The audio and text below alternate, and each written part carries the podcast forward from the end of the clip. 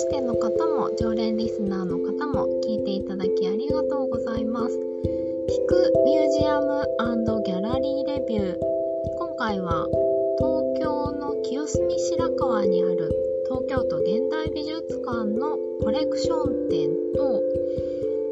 企画展についてご紹介したいと思います、えー、東京都現代美術館といえば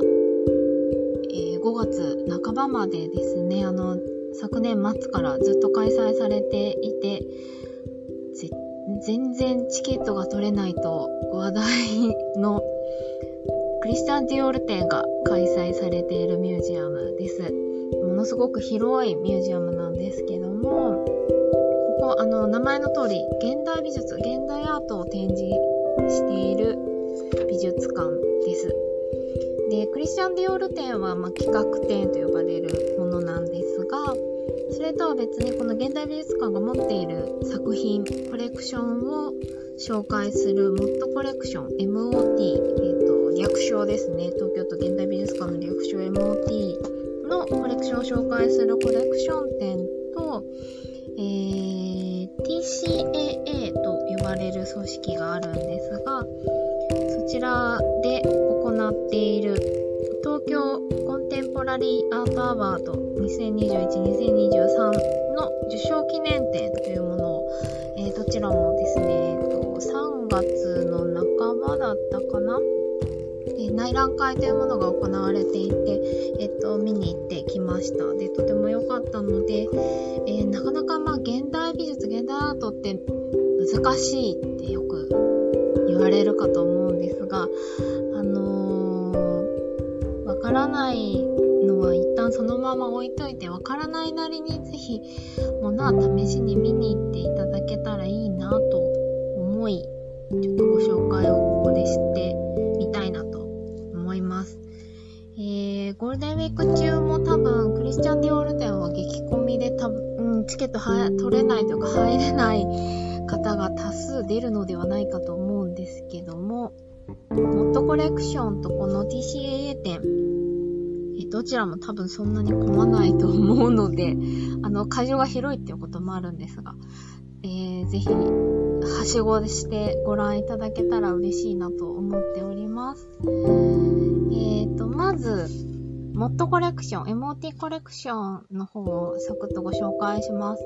とそもそもまあ、現代美術、その現代美術館がコレクションしているものは、えーと、美術史、美術の歴史の中で言うと、えー、戦後美術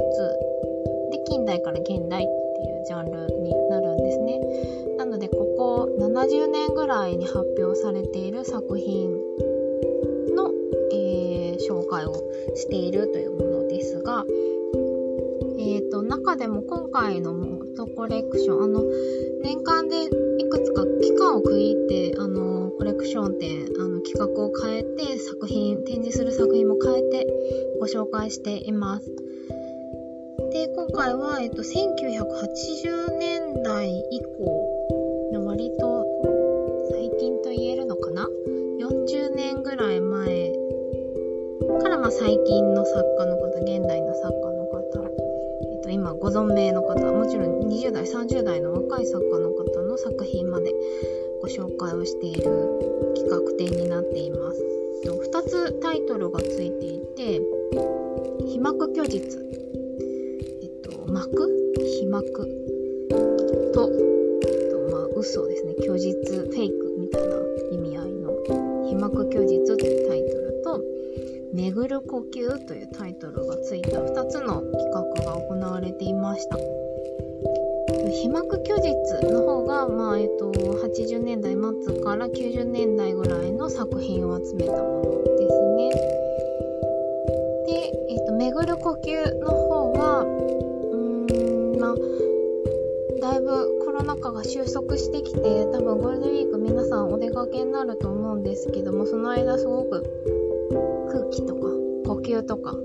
意外と意識がいったことだと思うんですが、そこからあのタイトル名付けられています。えーと、見るのはサクッと見ればそんなに時間はかからないです。多分20、20分あまりか、30分ぐらいでしょうか。あの、部屋が広いんですけども、その中に、あの、の作家の方の作品と海外の作家の方の作品、で、絵画、絵も、写真も、彫刻も、映像もあります。いろいろな、え、ー、と、メディアって呼んだりするんですけども、いろいろな形態の作品が紹介されています。名前がものすごく有名な方っていうと、どうでしょうね。縄公平さんとか、あとは福田ミラーさんとか、そんな著名な方の作品もありますし、えー、今回初めて収容されて公開された作品として百瀬彩さんという女性の作家の方の映像作品とハン・イシュさんという男性の作家の方の映像作品が流れていました。百瀬さんの作品はですねなかなかシニカルですね。うんなるほどと思ったりもしました。あとはえっ、ー、と今回数十年ぶりに展示されるという大きな石原智明さんという方の展示作品であったりとか結構あの様々なジャンル様々な作品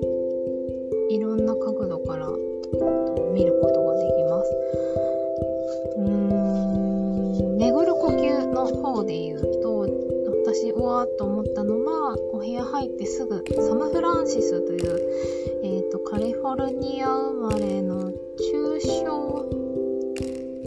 作品抽象絵画を描いている作家の方。残念ながらも亡くなってしまってるんですけども、まあえっと、今年生誕100年ということで現代美術館に帰宅されている預けられているすごく大きな絵画の作品が広い部屋に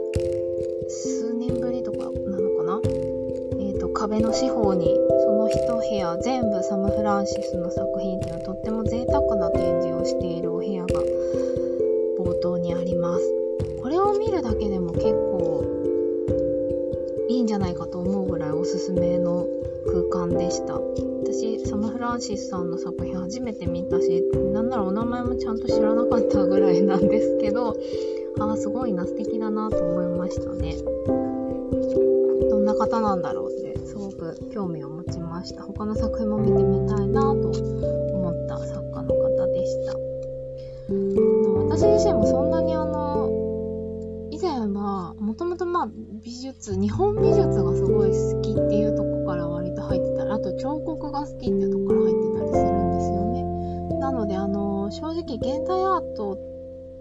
をよく見るようになった。割とこう自分で意識を持って見に行くようになったのって大学で今通信制の芸大で勉強してるんですけど大学で勉強し始めてだんだん興味を持って見るようになり始めてからなので本当にこの34年とかのことなんですね。で未だにうんとわかんないものだと思って見ているところが大きいですね。うーん何て言うんでしょうか。これは何のことを伝えようとしているのかなみたいな。何をこう示唆しているのかな。その表面だけそのものだけを見れば、うん、ただ単なる彫刻とか抽象絵画かもしれないですけど実はその奥に何を作家は表現しようとしてたのかなみたいなこう暗喩と言いますか。なんかそんなことをこういろいろ考える想像するイメージこんなこと言おうとしてたのかなとかこういうことにもしかしてつながるのかな？みたいなのをこう例えば作家の方のバックグラウンドですね。例えばどこの国何年に生まれたのかとかどんなこう出来事体験をしてきたのかみたいなところを読み解きながらあのー、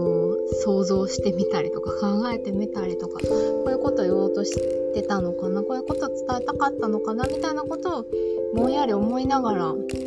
こんなイメージが湧いたなみたいなことを、まあ、もちろん作品そのものだけを見て思うこともありますしこういうことに近いなとかこんな感じだなっていう感覚的な感想を持つことももちろんあるんですけどそんなそんなゆるい、ある意味すごくゆるい感じで作品を、作品と向き合うみたいなことをして鑑賞しています。あんまりなんかその説明、解説ももちろん読みますし、このモットコレクションはいつもあの、すごく素敵なデザインのパンフレットが、えっ、ー、と、展示室の入り口に置かれていて自由に持って帰ることができるんですよね。でも、必ずもらうんですが、中身の説明を読んだりとか、作家のバックグラウンドを読むのは、まあ家に帰ってきてからぐらいで、とりあえず何の説明もない状態のもので作品を見るっていうことが割と現代アートの時は特に多いかななんてちょっと思ったりしています。えっと、モットコレクションは入るのに300円ぐらいでしょうか？そんな、あの、数百円で入れます。ので、あのー、その割にはすごいお得だと私は思っているので、ぜひ、ふらっと散歩がてら寄ってみていただけたら嬉しいです。で、もっとお得なのが、こっちの TCAA 展。東京コンテコンテンポラリーアートアワードの受賞記念展の方です。これはですね、予約も不要です。あ、モットコレクションも予約不要なんですけど、TCA 店の方は無料です。本当にタダで見れます。なので、これだけ見にプラッと行っても全然 OK だと思います。ただ、モットコレクションよりももっと、あのー、テーマが複雑というか、なかなか、あの、社会派と言いますか、クリティカルと言いますか、難しい内容であることは先にお伝えしておきます。なんか、私、その現代アート見て考えるっていうことに、ちょっと興味を持ち始めたきっかけが実はこの TCA 展だったんですね。あの、TCA 展、東京アーツスペースという、あの、この現代美術館も運営している東京都歴史文化財団という公共財団法人があるんですけど、そこが、えっ、ー、と、開催している作品の、えっ、ー、と、展覧会であり、えっ、ー、と、公募展です。えっ、と、この TCA 展、今回受賞記念展が4回目になるのかな ?3 回目？あの、実は毎回、その初回から見ていて、初回はたまたま見に行ったんですね。で、そこで、えっ、ー、と、すごく大きな巨大な版画、木版画を手掛けていた風間幸子さんという女性が受賞されてて、で、その受賞記念展をたまたま見に行って、ものすごい衝撃を受けたのと、まあ、すごい公募展だな、受賞展、なんか作品展なんだなっていう存在を知ってびっくりして、で、その次の年の受賞記念展が、えっ、ー、と、藤井光さんという映像作家でもあり、まあ、美術家でもある方と、え、ー、と、山城千佳子さんという女性の方の映像作品が受賞記念展で展示されてたのが、去年か。ですね。あ、去年がまあ2回目ですね。なので、風間幸子さんの時は初回だったんですね。なので3回ともあの私見続けているんですが、やっぱりすごい企画展というか、受賞記念、受賞記念展であり、あの、公募展だなというふうに思っています。あの、続けて見見ることで、その、公募展の意味だったりとか、そこで紹介される作家さんがどんなこう思いとか、考えで作品を作っているのか、活動しているのかみたいなことも、まあ、あの、何年か継続的に見ることでよりわかるっていうこともやっぱりあるんですけど、今回も他のものを見るだけでも、あの、その、一旦が分かっていただけるんじゃないかなと思いますし、また来年もきっと行われますので、このぐらいの時期にぜひ足を運んでみてもらえたらなと思います。で、えっと、そもそもこの TCA 展って、ちょっと変わっていて、他にあんまりないんですよね。あの、若手をこう支援するっていう公募作品展って結構あるんですけど、この TCA 展は国内で活動する中堅のアーティストの方、うんと20代後半から30代、40代も OK だったのかな中堅と言われるような、あのー、年代の方々の対象になっていて、公募推薦から展覧会開催する、まあ、この受賞記念展開催するまで3年にわたってアーティストの方々をこう手厚く支援してくれる作品展であり公募展になっています。であの多国籍の選考委員の方々がじっくりその応募あの候補になるアーティストの方の活動をこれまでどんなことを、まあ、キャリアとして積み重ねてきたのかっていうの中堅の作家の方々なのでこれまでの活動のポートフォリオ制作風景とかいろいろなものをあの見た上で1年かけてあの受賞者を選んでいます。で大体まあいつも2人選ばれるようになっててで受賞した作家の方はそこからさらに1年かけて、えー、支給された賞金をもとにして作品を制作、あの、調査とか作品制作みたいなことじっくり取り組むんですね。で、その作られたものが、えー、受賞記念展として展覧会でこの東京都現代美術館で発表されます。で、あのー、昨年の藤井さんと山城さんの作品も素晴らしかったんですよね。私結構衝撃的、これもやっぱり衝撃を受けたんですが、見てよかったなとすごく思っています。ー、と、しがりえこさんっていう女性の方と竹内こたさんっていう男性の方が受賞されています。で、え、ー、と、たまたまだと思うんですけども、お二方とも、え、ー、と、東日本大震災をテーマにされていたりですとか、あと、竹内さんで言うと、戦争ですね。え、ー、と、第二次世界大戦の記録テーマにして展示をしています。映像もあれば、写真の作品もあるっていう感じですね。あのー、これも多分いろんな見る人によっていろんな意味合いとかいろんなこう捉え方とか感想とか考えることがたくさんあるなと思います。私はですね、会場に行ってまず、志賀さんの作品、映像をドーンって見た時はもう結構もうその場から動けなくなるぐらい圧倒されてしまって、うんと、結構もう何とも言えない気持ちになってしまいましたね。で、竹内さんの方も、そのテーマにしていた題材の一つかな。世界大戦の時に日本軍が風船爆弾っていうものを実は開発していたんですよ。ちょっと前にも、えーと、ニュースでそんな話に触れてたりするのを見聞きしたんですよね。っていうとこから、あーって思ったりもしたんですよ。作品を見て、そうだ、そういうものもあったっていうのを見たなと思ったんですけど、それだけじゃなくて、あの、本当に丁寧に様々な作品で、えっと、記録を元に作品にされていて、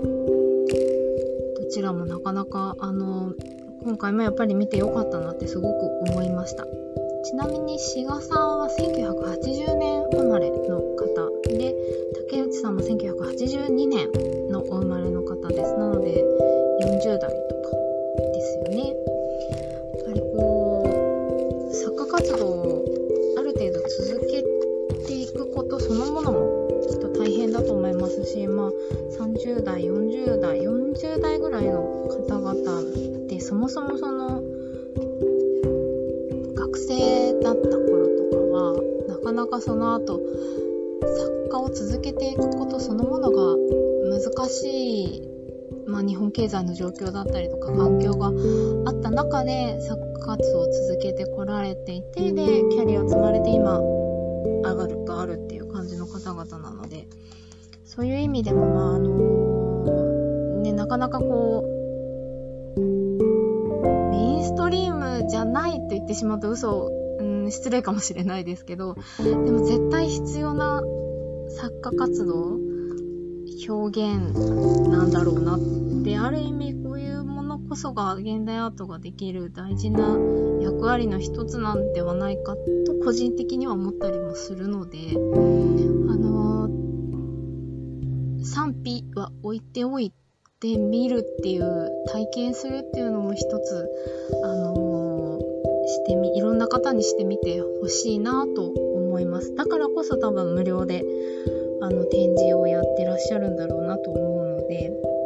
いろんな方いろんな年代の方にぜひ見てもらいたいなと思って今回はお話ししてご紹介しました。TCAA 店あの無料です。ぜひあの近くまでお越しの際を見てみてください。ちなみに東京都現代美術館はですね木場公園というすっごい大きい綺麗な公園の近所です。で、美術館の中には、えっ、と、スープストックがやっている100本のスプーンという、えっ、と、ファミレスのものすごい素敵バージョンみたいなものがあります。すごいゆっくりできます。あと、サンドイッチのお店もあります。で、あの、もちろんお弁当とか持って、あと近所でなんか買って、公園でお食事ピクニックみたいなことした後にミュージアムちょっと寄ってみるみたいなこと楽しみ方もできますのであの散歩がてらぜひ立ち寄りになってみてください。あとミュージアムショップが個人的にはすごくおすすめのミュージアム美術館ですね。あのナディフという書籍のセレクト本のセレクトがすごく充実しているミュージアムで私もこの現代美術館のナディフで結構買ったアート本みたいなの結構あります。あとは、ディオール店のグッズもここで買えます。なので、展覧会のなチケット買えないっていう方でもお買い物ができるので、是非合わせてお立ち寄りください。ということで、えーと、のキクミュージアムギャラリーレビューはこんな感じでミュージアムにまつわるおすすめのお話をしております。ぜひあの気軽に聞き流していただいてあのミュージアムを楽しむきっかけにしていただけたら嬉しいなと思います。ではまた次の配信でお耳にかかれるのを楽しみにしています。聞いていただきありがとうございました。